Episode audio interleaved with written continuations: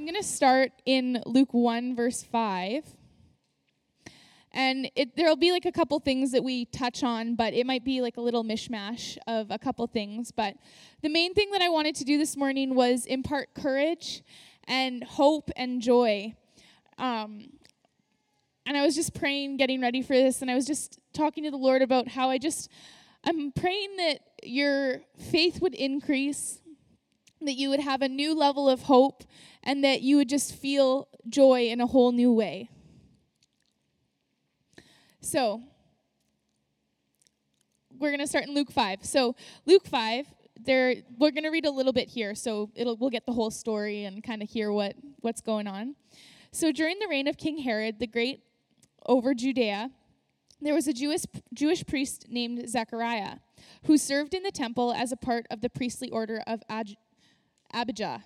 Um, I'm also reading from the Passion Translation, so it might be a little different from what you're reading. His wife Elizabeth was also from a family of priests and being a direct descendant of Aaron. They were both lovers of God, living virtuously and following the commandments of the Lord fully. But they were childless since Elizabeth was barren, and now they both were quite old. One day, when Zechariah's priest, priestly order was on duty and he was serving as a priest, it happened by the casting of lots that the honor fell upon Zechariah to enter into the holy place and burn incense before the Lord. A large crowd of worshippers had gathered to pray outside the temple at the hour when the incense were being offered. All at once, an angel of the Lord appeared to him, standing just to the right of the altar of the incense. And Zacharias was startled and overwhelmed with fear. But the angel reassured him, saying, Do not be afraid, Zechariah. God is showing grace to you. For I have come to tell you that your prayer for a child has been answered. Your wife Elizabeth will bear a son, and you are to name him John. His birth will bring much joy and gladness. Many will rejoice because of him, and he will be one of the greatest sights in, of God.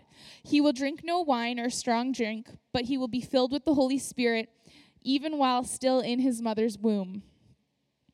And he will persuade many to Israel to co- convert back to the Lord their God.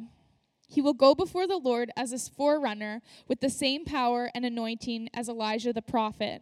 He will be instrumental in turning the hearts of the fathers in, in tenderness back to their children, and the hearts of the disobedient back to the wisdom of their righteous fathers. And he will prepare a united people who are ready for the Lord's appearing. Zechariah asked the angel, how do you expect me to believe this? I'm an old man, and my wife is old, too old to give me a child. What sign can you prove to me that this will happen? So, first of all, we see that, so their prayer has been confirmed. So the angel had said, Don't be afraid, the God is, sh- God is showing grace to you, for I have come that your prayer for a child will be answered. So this was something that they had prayed. They had prayed to have a child, and now the angel is saying, The Lord is answering your prayer. So they've prayed for it, and now it's been confirmed that it, the promise is being fulfilled. So, Zechariah's response, we saw that he had unbelief. Unbelief and the label that the natural had given Elizabeth and Zachariah, saying that they were too old to have children, that she was barren. So that's the lens that he's viewing this promise through right now. He's saying, But we're too old. We can't have a child, even though they had prayed that prayer, which is very funny sometimes. um, so, when we choose to believe what God has for us, we need to see with heavenly perspective. What's the Lord saying about it? What's He doing in our lives?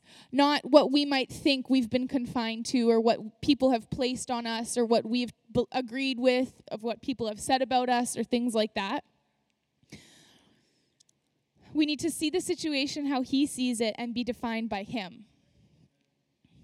So in verse 19 now, or 1 verse 19, it says, The angel said to him, I am Gabriel, and I stand beside God Himself. So reminding him that this is the Lord's word. This is coming straight from the Lord. That He has sent me to announce to you this good news. But now, since you did not believe my words, You will be stricken silent and unable to speak until the day my words have been fulfilled at their appointed time and the child is born to you. That will be your sign. So this angel went and got sassy on him and said, Okay, because of your unbelief, now you're not going to be able to speak until the promise is fulfilled. I am repenting for all my unbelief. Thank you, Lord. so if I start like moving around and not being able to talk, you know, just let me know. Check my heart, Janelle. Check your heart. So in verse 21, it says, Meanwhile, the crowds kept or outside kept expecting him to come out. They were amazed over Zachariah's display delay, sorry, wondering what could have happened inside the sanctuary. When he finally did come out, he tried to talk, but he could not speak a word. And then they realized from his gestures that he had been given a vision while in the holy place. And he remained mute as he finished his days of priestly ministry in the temple and then went back to his home. Soon afterward, his wife Elizabeth became pregnant and went into seclusion for the next five months. She said with joy, See how kind of it it is that God would gaze upon me and take away the disgrace of my barrenness? So in Elizabeth, we see that the promise has been given, it's been believed, and it's been fulfilled. Now, we're going to go on to the angelic prophecy of Jesus' birth. So this is just verse um, 26 and then onward. So during the sixth month of Elizabeth's pregnancy, the angel Gabriel was sent from God's presence to an unmarried girl named Mary living in Nazareth, in a village in Galilee. Galilee. She was engaged to a man named Joseph, a true descendant of the King David. Gabriel appeared to her and said, Grace to you, young woman. For the Lord is with you, and so you are anointed with great favor. Mary was deeply troubled over these words. The words of the angel left her bewildered, and she said, or, er, okay, sorry, I'm going to reread that phrase. Mary was deeply troubled over the words of the angel and bewildered over what this may mean for her. But the angel reassured her, saying, Do not yield to your fear. So he says, Do not be afraid. Don't give in to fear. Choose faith. For the Lord has found delight in you and has chosen to surprise you with a wonderful gift. You will become pregnant with a baby boy, and you are to name him Jesus. He will be supreme and will be known as the Son of the Highest, and the Lord will be enthroned will enthrone him as king of his ancestor David's throne. He will reign as king of Israel forever, and his reign will have no limit. But Mary said, But how could this happen? I'm still a virgin. Gabriel answered, The Spirit of holiness will fall upon you, and Almighty God will spread his shadow of power over you in a cloud of glory. This is why the child is born to you, that is born to you, will be holy, and he will be called the Son of God. What more, what's more, is your aged Aunt Elizabeth has also become pregnant with a son. The barren one is now in her sixth month. So, who was deemed barren by man, by her uh, inability to get pregnant, will now is now six months into your prom- into her promise. So the promise that they would have a son, she's now already six months months fulfilled into that promise. So he's reminding her of what has been promised and given and is being fulfilled. It's like your faith, Mary, your faith. Look what's happening over here in your family, your cousin. Not one promise from God is empty of power, for nothing is impossible with God. That's verse 37. And then Mary responded, saying, This is amazing. I will be a mother for the Lord. As his servant, I accept whatever he has for me. May everything you have told me come to pass. And the angel left her. So, Mary, in that moment, Mary's reminded that the promise has been given, received, and is in six, six months into fulfillment through her cousin Elizabeth. After this, Mary's disposition completely changes. So at first, we saw that she said, But how could this happen? I'm still a virgin. And then the angel reminds her and she says, Oh, right, right, right. That's who God is. And that's what he can do.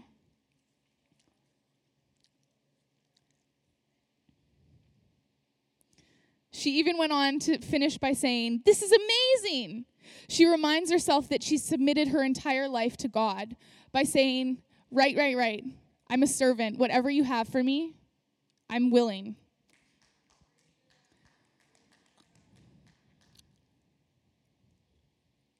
She reminds herself to the yes that she had said over the call on her life. She reminds herself that this is what she committed to, no matter what it looked like, no matter what shame people would put on her for being a virgin and being pregnant. It didn't matter because God's call was higher than all of that.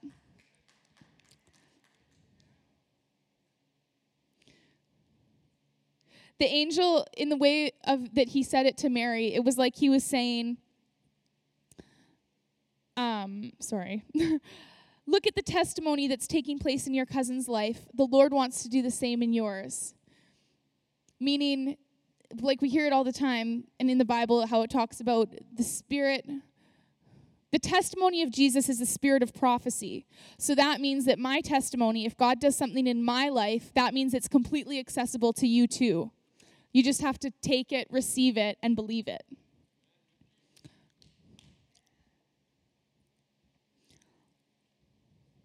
The promises over their lives required a yes and the faith to believe it. Sometimes this is a, sometimes this is a daily thing, believing the promise that God has over your life.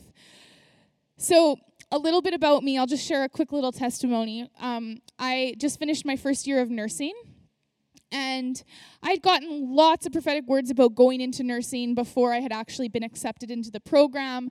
And the the qualifications or the prerequisites that you have to get, the demands are pretty high because there's lots of applicants and stuff like that.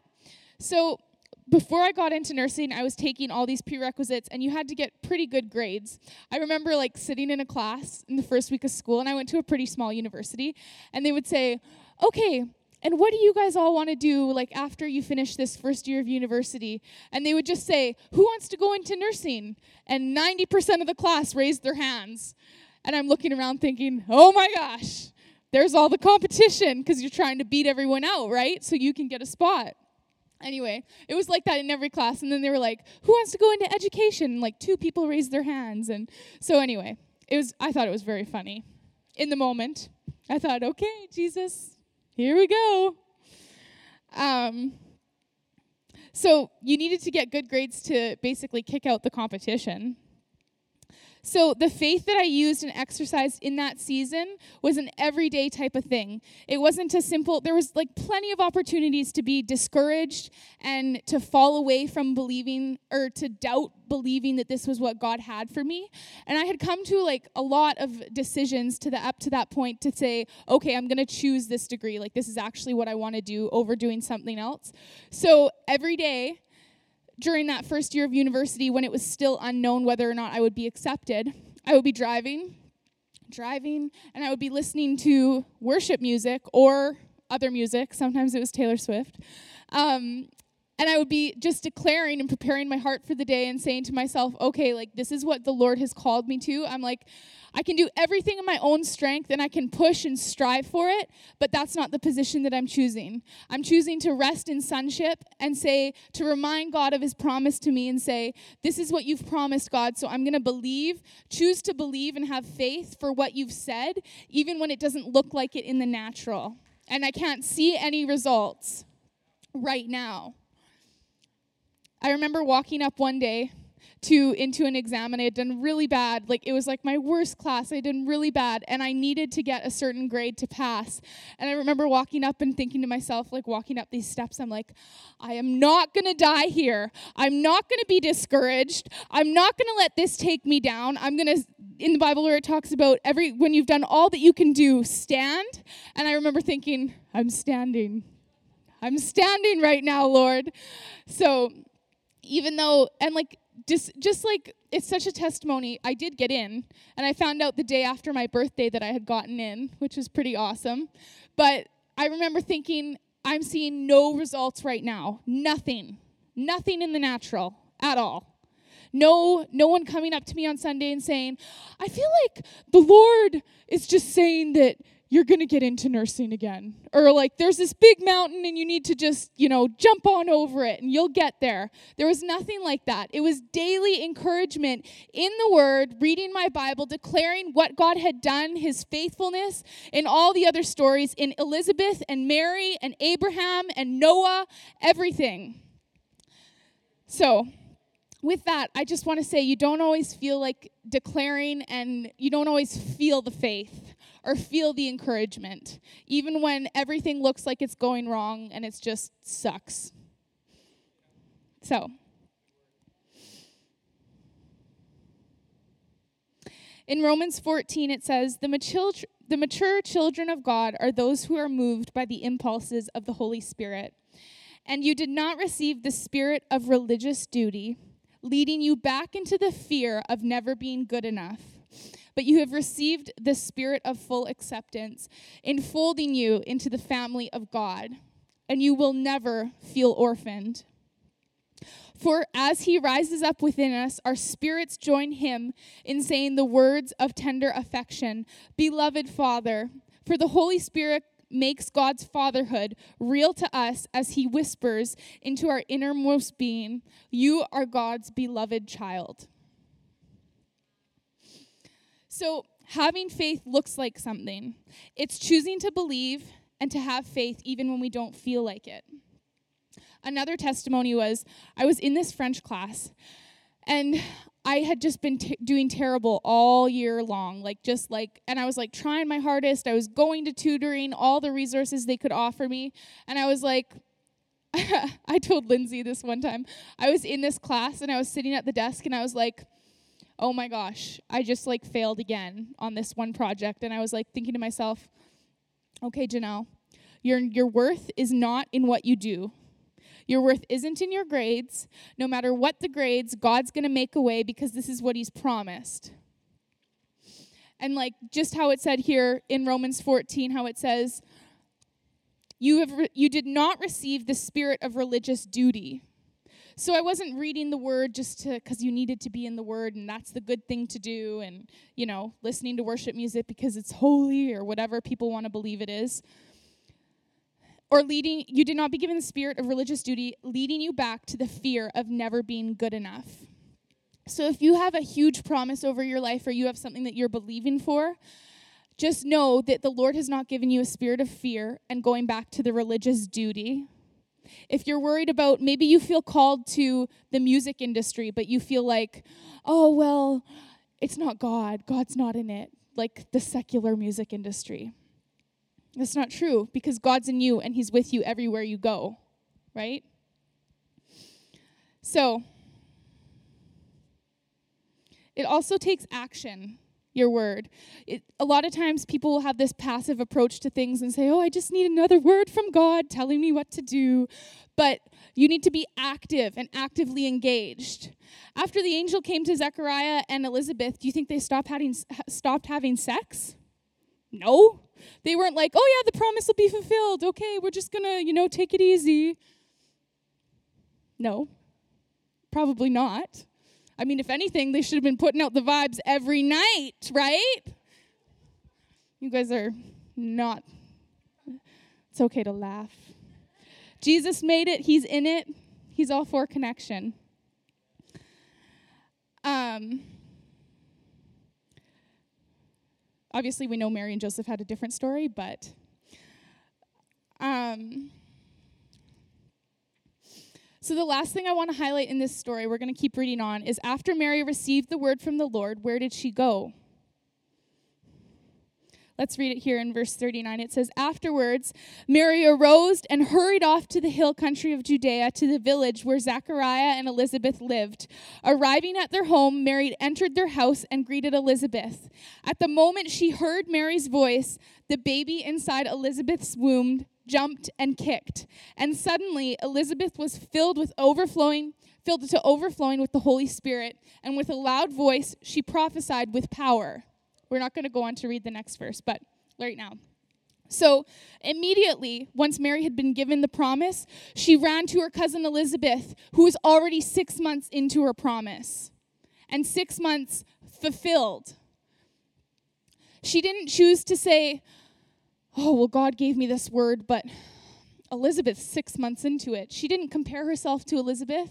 She didn't say, Oh, well, Elizabeth has already got this going on, so I'm just going to go into isolation and fear and just isolate myself until my promises actually come into fruition. Sometimes I think God puts people in our lives who will help us and encourage us in our call. And maybe that looks like they're not exactly at the same spot that we're at. But it's not meant to discourage us and to fall into comparison and jealousy. It's meant to lift us up. If you have wealthy friends in your life, have you ever thought that maybe that's what God's going to do in your life? If you have people who are leading worship and you're not leading worship yet, but you have all your friends are leading worship, instead of comparing yourself and saying, oh, well, they just have it all together and they just know what they're doing, maybe God wants to do that in your life too.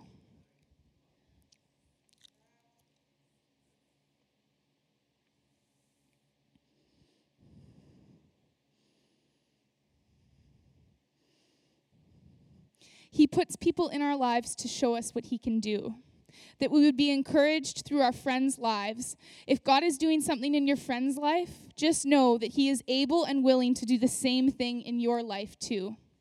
The Spirit the testimony of Jesus is the spirit of prophecy.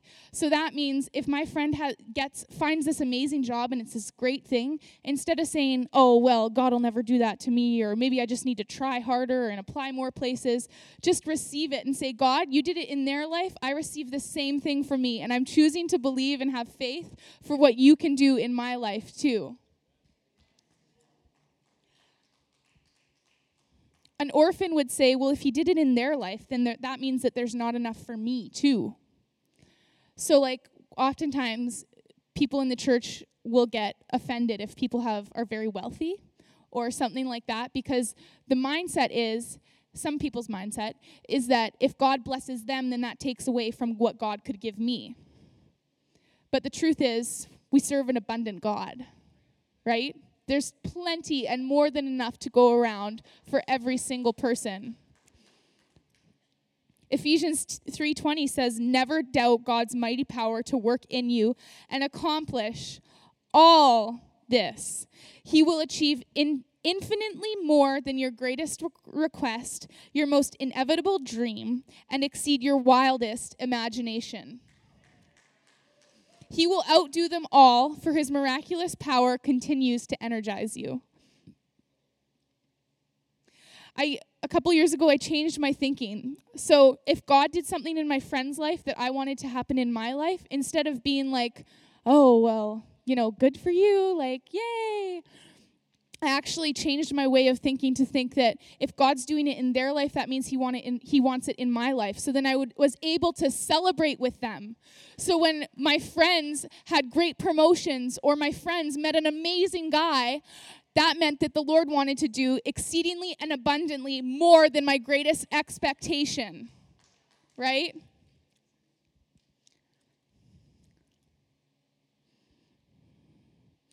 We are sons and daughters, not slaves and orphans. Every promise and gift from God is accessible through Him and only Him. In order to believe these things that He's promised, we need to have faith and courage. We need to take action, and we need to surround ourselves with friends who encourage us and lift us up. I'm just going to pray for us. I felt like when I was prepping for this, I felt like there were a couple things that the Lord was restoring or was going to do this morning. And I felt like I felt like there was like a grace being poured out for people who have maybe felt like they've put things on the shelf or put promises on the shelf that the Lord has promised, and maybe you feel discouraged that you just let it fall kind of to the wayside or that it wasn't fulfilled, so then you stop believing in it. I feel like there was grace today for God to say, for like you to pick it back up and say, actually, God, I repent for not believing in this, and I want to choose to believe in it again. And I felt like there was just a grace for that. Um, So, why don't we start with that? If you feel that's you, if you feel like there was something that maybe you didn't you feel shame about how you had faith for it or your lack of faith for it, or maybe you feel like there's something that you want to pick back up again and say, Actually, God, I'm remem- remembering the promise and reminding you of the promise, and this is something that I really want to step into. We would just love to pray for you today.